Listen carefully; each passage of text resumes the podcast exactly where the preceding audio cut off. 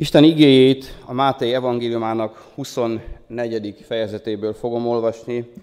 Egy kicsit átlépünk a 25. fejezetbe a 10 szűz példázatára is. Aki teheti, fönnállva hallgassa, szóljon tehát hozzánk az Úr igéje, Máté evangéliumának 24. fejezetének 36. igeversétől kezdődően. Azt a napot pedig, és azt az órát senki nem tudja, sem az ég angyalai, sem a fiú, hanem csak az Atya egyedül. Mert ahogy a Noé napjaiban történt, úgy lesz az emberfia eljövetele is. Mert amiképpen azokban a napokban az özönvíz előtt ettek, ittak, házasodtak és férhez mentek, egészen addig a napig, amelyen Noé bement a bárkába, semmit sem sejtettek, míg el nem jött az özönvíz, és minnyájukat el nem sodorta. Úgy lesz az emberfiának eljövetele is. Akkor ketten lesznek a mezőn, az egyik felvétetik, a másik ott hagyatik. Két asszony őrül a kézimalommal, az egyik felvétetik, a másik ott hagyatik. Vigyázzatok tehát, mert nem tudjátok, melyik órában jön el az ti uratok. Gondoljatok arra, ha tudná a házura, hogy mikor jön el éjjel a tolvaj, akkor vírasztana, és nem hagyná, hogy betörjenek a házába. Ezért legyetek ti is készen, mert abban az órában jön el az emberfi, amelyikben nem is gondoljátok. Ki tehát a hű és az okos szolga, akit azért rendelt szolgái fölé az Úr, hogy a maga idejében eledelt adjon nekik. Boldog az a szolga, akit ilyen munkában talál, Ura, amikor megjön. Bizony mondom nektek, hogy egész vagyona fölé rendeli őt. Ha pedig az a gonosz szolga így szólna szívében, késik az én uram, és verni kezdené szolgatásait, és együtt enne és inna a részegesekkel, megjön annak a szolgának az ura azon a napon, amelyen nem várja, és abban az órában ebben nem is gondolja. Akkor ketté vágatja, és a képmutatók sorsára juttatja. Ott lesz majd sírás és fogcsikorgatás. Akkor hasonló lesz a mennyek országához a tíz szűzhöz, akik vették a lámpásokat, és kimentek a vőlegény fogadására. Öt közülük balga volt, öt pedig okos. A balgák ugyanis, amikor magukhoz vették lámpásukat, nem vittek magukkal olajat. Az okosok viszont a lámpásukkal együtt olajat is vittek korsokban. Mivel pedig a vőlegény késett, minnyáján elálmosodtak és elaludtak. Éjfélkor azután kiáltás hangzott. Íme a vőlegény, jöjjetek a fogadására. Ekkor ezek a szüzek mind felébredtek, és rendbe hozták a lámpásukat. A balgák így szóltak az okosokhoz, adjatok nekünk az olajatokból, mert a lámpásunk kialszik. Az okosok így válaszoltak, hát ha nem lesz elég nekünk, és meg nektek is. Menjetek inkább a kereskedőkhöz, és vegyetek magatoknak. Amíg azok vásárolni voltak, megjött a vőlegény, és akik készen voltak, bementek vele a mennyegzőre. Azután bezárták az ajtót. Később megérkezett a többi szűz is, és így szóltak, Uram, Uram, nyiss ajtót nekünk! Ő azonban így válaszolt, bizony mondom nektek, nem ismerlek benneteket. Vigyázzatok tehát, mert sem a napot, sem az órát nem tudjátok. Ámen. Foglaljunk helyet, testvérek. Megkopotta az advent üzenete ennyi idő után. Vagy ugyanolyan élő, eleven és ható, mint mikor Pálapostól a Tesszalonekhoz írt levélben figyelmezteti a gyülekezetet. Rajtunk múlik, én úgy gondolom.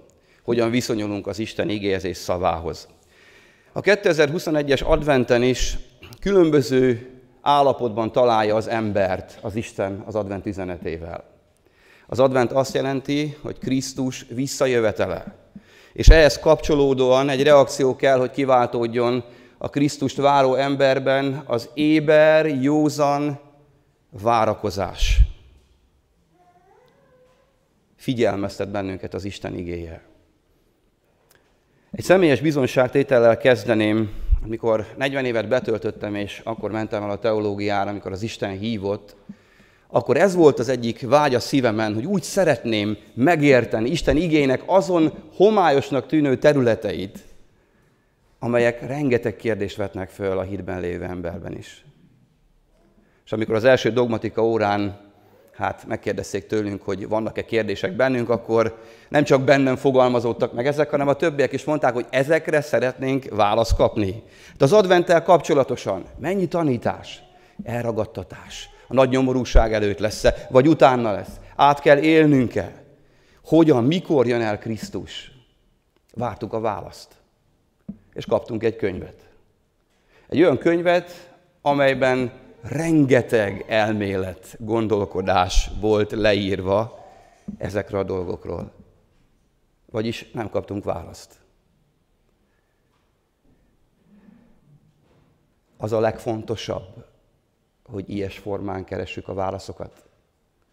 Ez egy jó kérdés, hiszen ezek a tanok, amelyek az Úr Jézus visszajövetelére születtek meg embereknek a szívében, ezeknek azért van egy furcsa erejük, szétválasztják a hívőket. Vitatkoznak, teologizálnak ezekkel kapcsolatosan. És elmarad a lényeg, testvéreim. Mert nem az a kérdés, hogy az Úr Jézus visszajön. Nem az a kérdés, hogy mikor jön vissza, olvastuk az igéből, hanem a kérdés 2021 advent első vasárnapjának ünnepi Isten tiszteletén ezen a délelőttön az, hogy én készen várom-e őt. Ez a lényeg. Semmi más. Mózes 5. könyvében van egy különleges ige, talán jobb lesz, hogyha olvasom és nem idézem. A titkok az Úréi, ami Istenünkéi.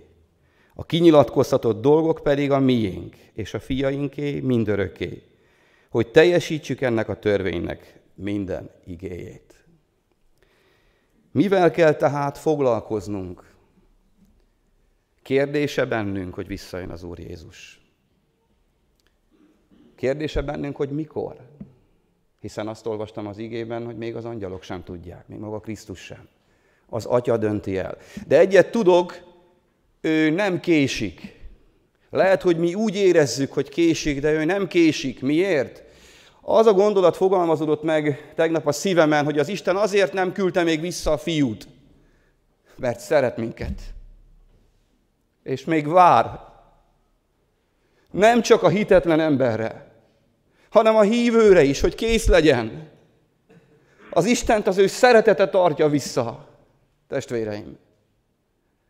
És a legfontosabb kérdés, hogy mi hogyan reagálunk ezen az adventen is. Ó, helyezni az Isten lelkod a szívünkre, hogy készen vagy-e, hogy mit kell tennem azért, hogy elkészüljek, hogyan kell változtatnom az életemet. Mert az advent üzenete szól a nem hívő emberek felé, akik nem veszik komolyan. Olvastam az igében, házasodnak, esznek, isznak, élik az életüket az emberek. És nem foglalkoznak Istennel. Nem foglalkoznak az advent üzenetével. Elfoglalja a szívüket a világ, a földi lét kényelme és boldogulása. Azoknak ilyen kemény ítéletük lesz. Hogy elgondolkodtam azon, hogy nekünk hogy kell gondolnunk Krisztusban megváltott, újjászületett embereknek a kárhozatra. Hát először is hálás szívvel kell lennünk, hogy Isten megváltott bennünket a fia által ebből. De félelmetes, és nem akarok teológiai tanokba bonyolódni, de azért itt Krisztus a választottakhoz beszél.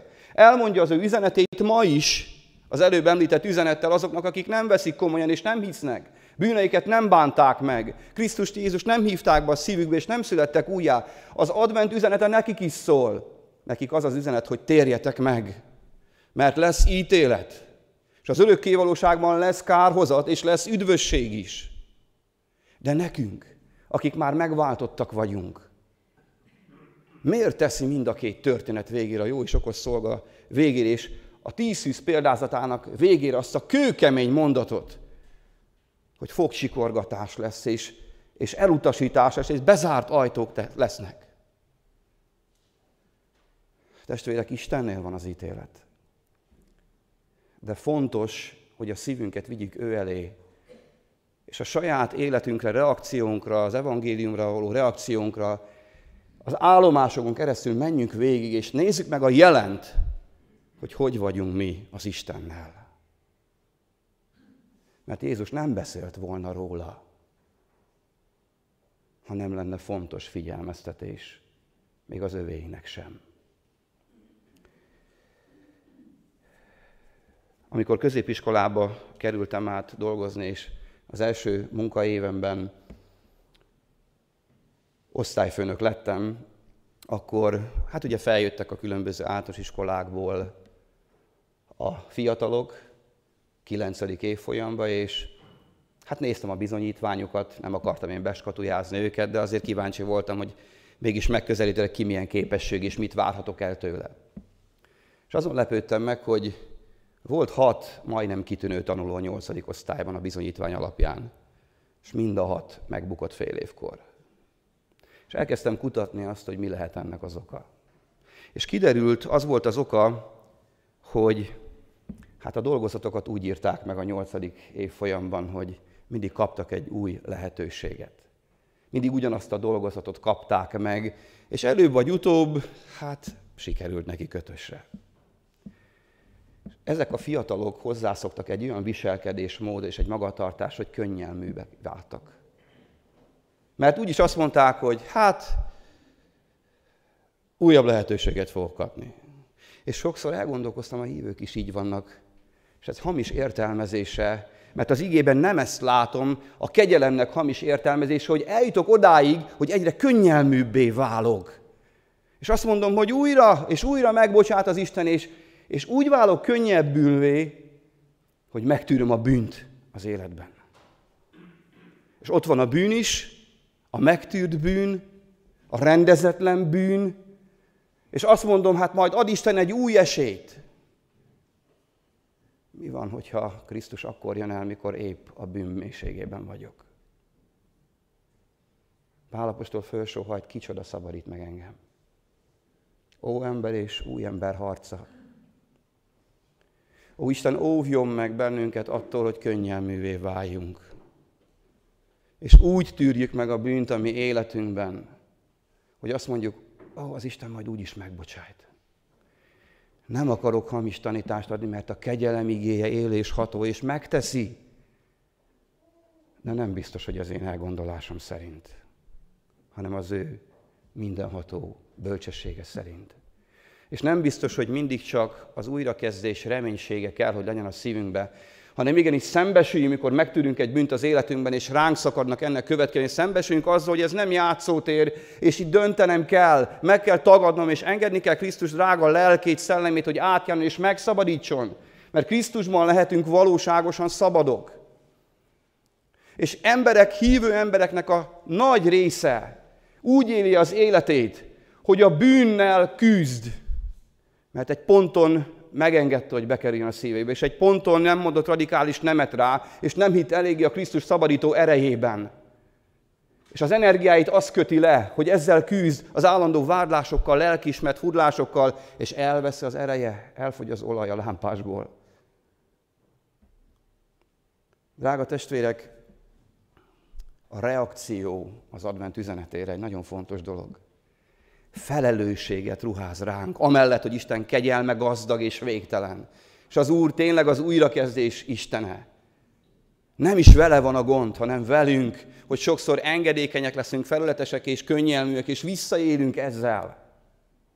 És nem azt tesszük, amiért megváltott bennünket. Ez egy példázat. Egy képies, allegórikus példázat vagyis a példázatnak üzenete van. Nem szabad, hogy a példázat képiességében elveszünk.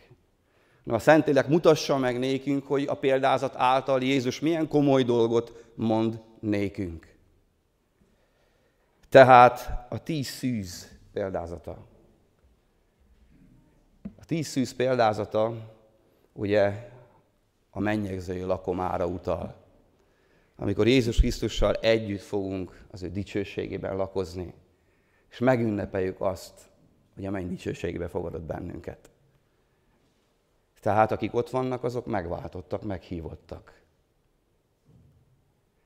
És nagyon érdekes, hogy egészen a történet egy bizonyos pontjáig semmi különbség nincs közöttük. Nézzük,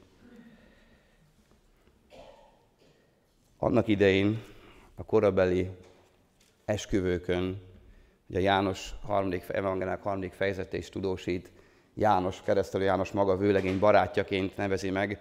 Hát a vőlegénynek is voltak barátai, a mennyasszonyoknak is voltak barátnőjük, voltak a szüzek, és érdekes, hogy nem a mennyasszonyt eh, képébe azonosítja be most a példázatban Jézus magát a gyülekezetet, hanem a tíz szűz a barátnőkhöz hasonlítja őket akik várták a vőlegényt a mennyasszony házában.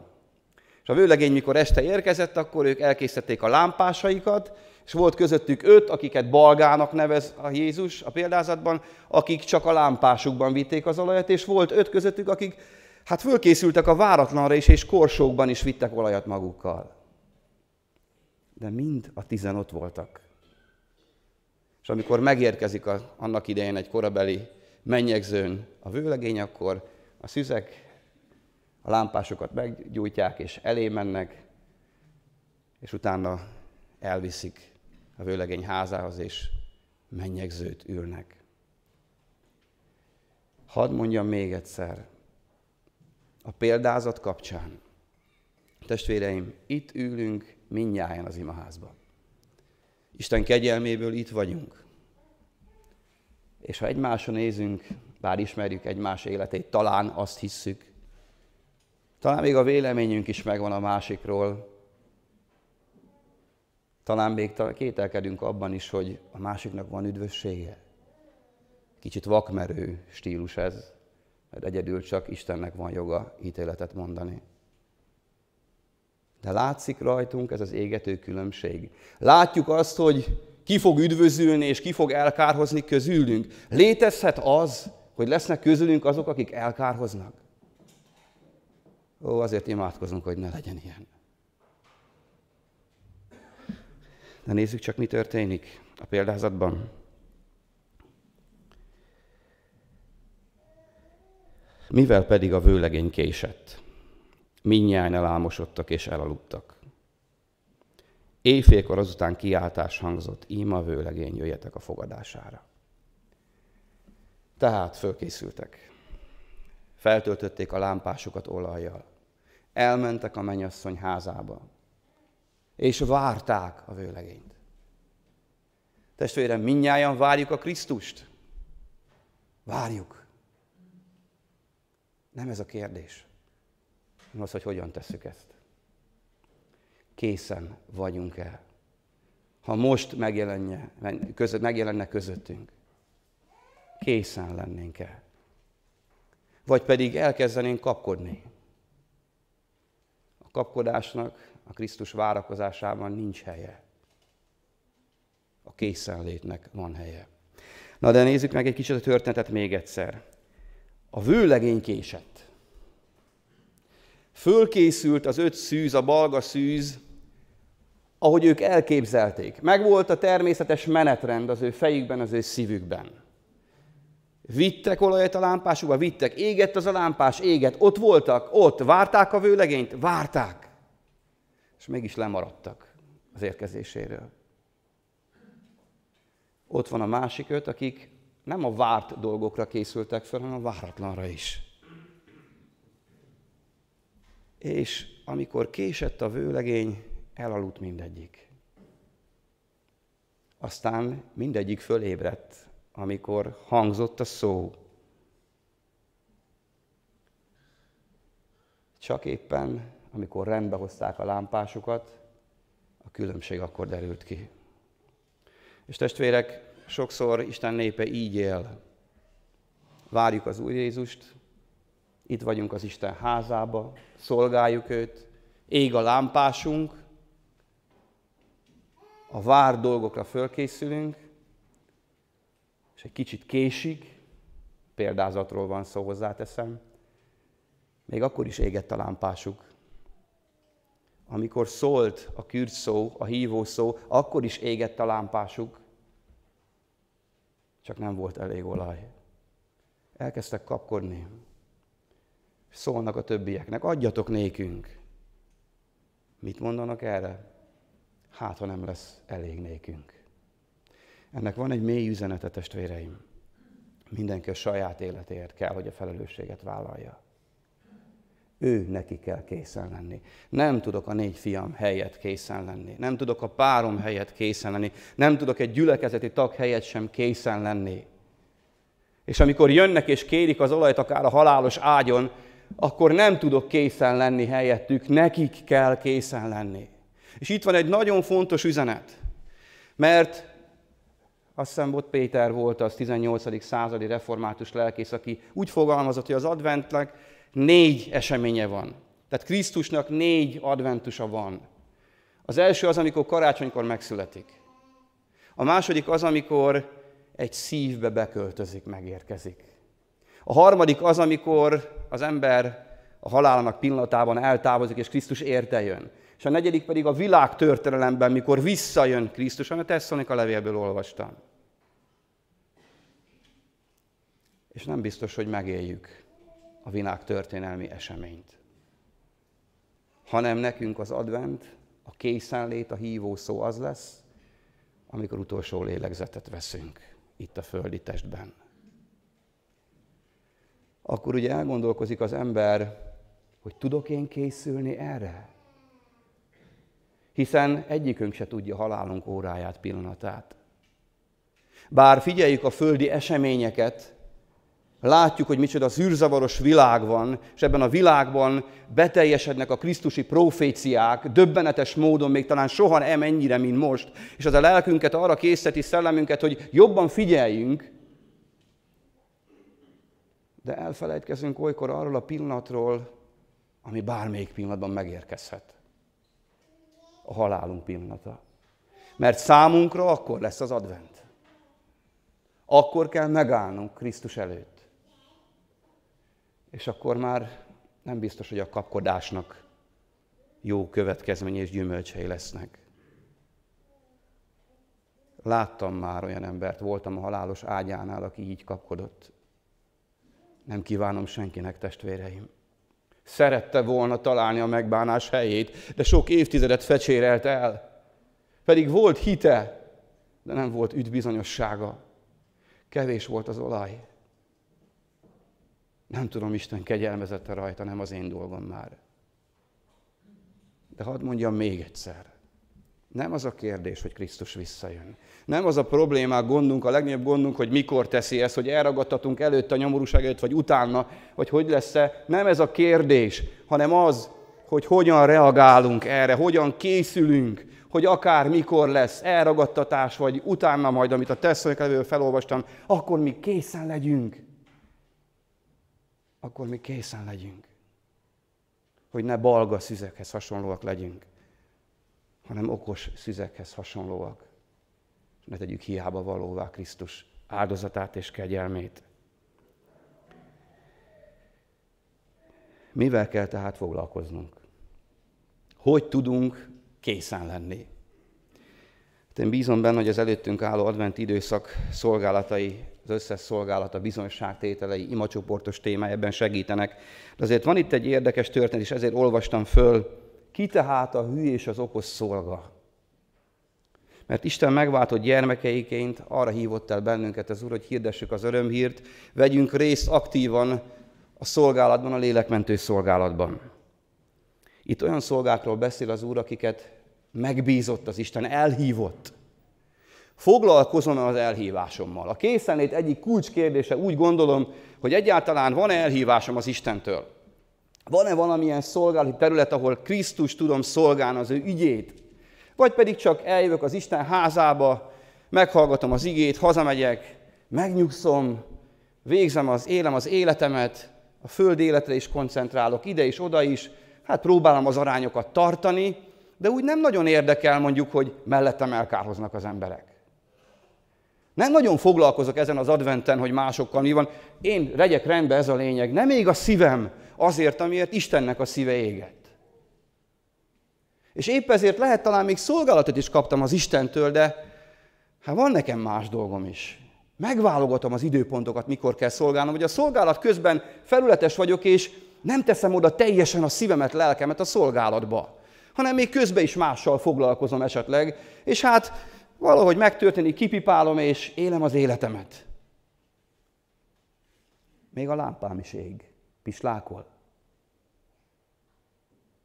És a szolgálatban is olykor a toppon vagyok, de a következő pillanatban már talán csak füstölög a mécsesem, és azt mondom, hogy hát most egy kis pihenő szakasz van. Majd szerzek én olajat, és akkor meggyújtom. De mi van, ha akkor jön az Úr? Jó és hű az a szolga, aki azért rendelt a szolgái föl, hogy maga idejében eledelt adjon néki. Ó, ez csak a lelki pásztorra vonatkozik, nem? Vagy az imacsoportok vezetőire. Vagy a vezetőségre. Hát nekik a dolga az, hogy készüljenek szinte, és eledellel jól lakassanak bennünket. Ők kapták ezt a feladatot.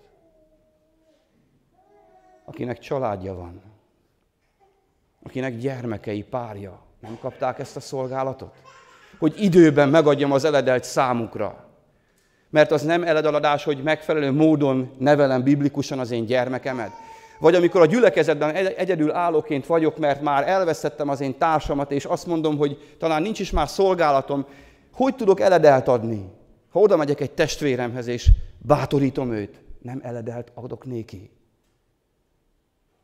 Testvérek, hiszem, hogy minden egyes megváltott lélek hű szolgája kell, hogy legyen az Úrnak. Idős testvéreim, imádkozzanak, könyörgöm, imádkozzanak, könyörögjenek, könyörögjenek Isten népéért, könyörögjenek a gyülekezetért. Mert így lesznek hűséges szolgák. És tegyék, amit az Isten rájuk bízott. Fiatalok, leterheltek vagytok. Próbáljátok megválasztani az arányokokat. És égjen a szívetek az Úrért, mert nektek még van, több erőtök van. Legyen Isten ügye az első. Legyen ez a legfontosabb. És Isten soha nem fog cserbe hagyni benneteket. Megadja az erőt, mindenre az időt, a képességet. De nincs annál nagyobb áldás, mikor valaki ifjúságkorán berakja a fejét az igába, és viszi, húzza, és nem néz hátra, és szolgálja egész életen keresztül az Istent, és ég az Úr oltárán, és újra és újra veszi az olajat magához. Mert lehet, hogy úgy vagyunk sokszor, hogy van egy jó ige, amivel szól az Úr, megújul az életünk, erőteljesen megyünk, végezzük az Istennek való szolgatot, jön valami törés az életünkben, és elfáradunk, megállunk egy pillanatra, megijedünk, félelem lesz a szívünkben, és elfelejtkezünk arról, hogy a korsónknak tele kéne legyen olajjal. És elfelejtkezünk arról, hogy van számunkra új ige, és lekészítjük a különböző találkozási pontokat az Istennel. Ma reggel jártam így. Föl volt húzva az órám, és az Isten egy fél órával hamarabb fölkeltett. Ó, még van egy fél órám. És az Isten lelke mondta, nem, most akarok találkozni veled. Engedd el azt a fél órát. Visszaadom neked. Hányszor vagyunk így, testvérek? Az egyéni csendességgel, az ima élettel, egy szolgálattal, hogy egy ráérünk még, és lekéssük a találkozási pontokat, amikor Krisztus mindenható erejével, természet fölötti csodájával ott van azon a ponton, és mond valamit. Amikor a korsómat tölthetném, amikor a lámpásomat tölthetném újra föl, hogy készen lehessek hogy átvessek olyan dolgokat, titkokat, áldásokat az Istentől, amelyeket ott akkor abban nekem készített el. És hogy lehet még, hogy fogyhat ki a lámpánkból az olaj, hogy rossz irányba égetjük, testvéreim. És hadáljak most meg egy picit. Megpiszkálok egy olyan dolgot, amely nekem fáj, de úgy gondolom probléma. Mindig szomorú a szívem, amikor olyan dolgokon vitatkoznak hívő emberek nyilvános fórumokon, amin nem szabadna. Nem az a lényeg, még egyszer mondom, hogy mikor, hogy hogyan, mert lesz, eljön. Biztosan eljön. Hanem az, hogy én hogyan reagálok. És az olajamat égetem el olyan dolgokra, hogy szerzek magam mellé embereket, és minél hangosabban kiabálom a saját véleményemet, és már örülök, hogyha van 20-30 like az üzenetem mellett, és a másik ember meg ugyanezt csinálja, aki pro-kontra ott van, és válaszol rá, és az szenvedek tőle, fáj a szívem, hogy rossz irányba égnek. Mert elvesztünk. Egy pár embert megszerzek magamnak, de a sokat, a többit, azt elvesztem. Hogy tudjak én bizonyságot tenni feléjük? Ha én bezárom magam egy kalitkába, egy vélemény kalitkába, egy látás kalitkába. Hogyan, testvéreim? És olyan dolgokon vitatkozik Istennek a népe, ami nem kéne. És a világ mit mond? Hát ezek se különbek, mint mi. Hogy vágyjunk közéjük? Na ez az testvérek, amikor rossz irányba ég. a lámpa, a lámpás az olaj. És nem abba az irányba, amelybe kellene. És elfogy az olaj. Kimerül az ember. És nincs készen, mert nem ott van, nem, nem ott hűséges, ahol kellene. Szeretem ezeket a testvéreimet, akik ezt teszik. De imádkozom értük, hogy jó irányba égessék az olajat. Mert testvérek, figyelnünk kell a világ eseményeire. De hadd mondjam azt, és muszáj, hogy mondjam, oltás vagy oltatlanság. Eszembe jutott az ige, hogy ami hitből nincs bűn, az egyiket se vetem meg. Tudom, hogy mindenki harcol ezzel. Egyet tudok. Én mikor döntöttem, egy dolgot vizsgáltam meg. A hitemet meg kellett tagadnom azért, hogyha teszem. Mert a hitemet meg kell tagadnom azért, ha teszem, és nem csak az oltással kapcsolatban, bármi mással kapcsolatban, akkor ott már figyelnem kell. Mert ott már élesedik a küzdelem. És nekem még a hitemet nem kellett megtagadnom. Nem kellett olyan döntést hoznom. De amikor megérkezik az a pillanat, és ha megéljük, akkor az egy nagyon kemény pillanat lesz. Arra viszont készülnünk kell. Nem lehet edzés nélkül beleállni majd abba a helyzetbe. Tehát, drága testvéreim, tudom, hogy mi is, mikor látjuk ezeket a vitatkozásokat, és ez csak egy pici szelet, és nem is akartam senkit megbántani ezzel, csak a figyelmet ráterelni, ez az aktuális éles helyzet, hogy nem ezzel kell foglalkoznunk. Nem ez a fő kérdés, hanem az, hogy hogyan reagálunk a különböző eseményekre úgy, hogy az igéhez ragaszkodunk. Mert mit mond Jézus a tesszenek az írat levélben? Ti nem vagytok tudatlanok. És ez egy jó dolog, ha küzdünk és harcolunk ezért, és nem veszük könnyelműen. De keressük Istennél a válaszokat, és legyünk egységesek, tudjuk elfogadni, befogadni egymást, és kifejle egy olyan egységes álláspontot képviselni, amely bölcs, józan és ige és biblikus. Az Úr segítsen meg bennünket ebben. Drága testvérek, tehát hogyan lehet készen az ember? Boldog az a szolga, akit ilyen munkában talál. Ura, amikor megjön. Azzal kezdtem, hogy amikor a teológiára mentem, foglalkoztatott a kérdés az Úr visszajövetele kapcsolatban. És azzal fejezném be, hogy amikor elolvastam a könyvet, és fogtam a fejem, hogy hányfajta elmélet van, és vajon melyik az igaz, akkor az Isten ezt az igét hozta elém. És egy óriási tehertől szabadított meg az ő lelke által. Letettem elé. Uram, én hiszem azt, hogy te olyan szerető édesatya vagy, hogyha én szeretlek téged, és benned vagyok, benned élek, érted égek, akkor te nem fogsz útmutatás nélkül hagyni engem, hanem mindig szólsz, amikor itt lesz az időpont, amikor arra figyelnem kell. És a te igét segítségével megérthetem a körülöttem zajló eseményeket is.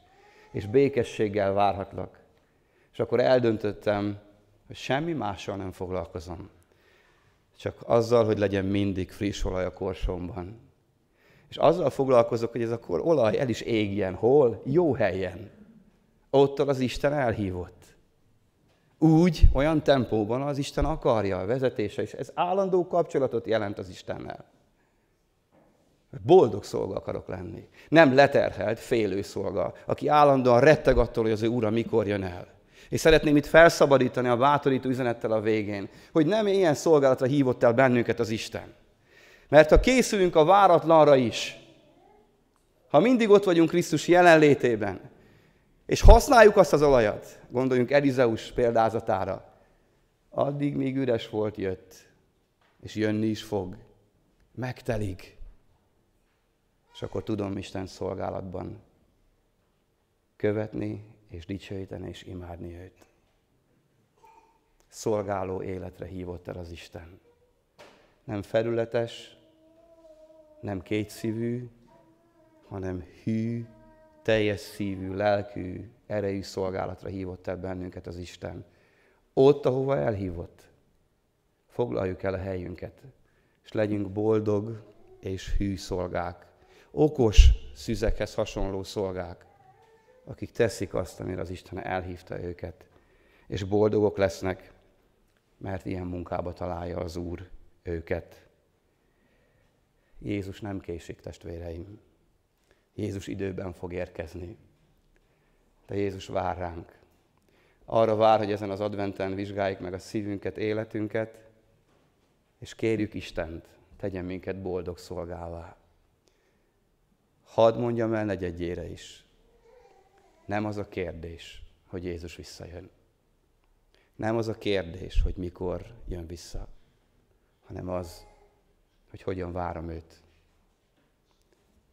A történelem végeseményei kapcsán ér el engem ez az esemény, vagy a halálom pillanatában arra hív, hogy legyek készen. Legyek a helyemen, ott, ahol ő együtt tud velem lenni. Ott, ahol ő vár rám, oda érkezzek meg, és ott égjek, égjek érte. Őt dicsőítve, magasztalva, hirdetve, és világítva azoknak, akik még nem hisznek ő benne. Amen.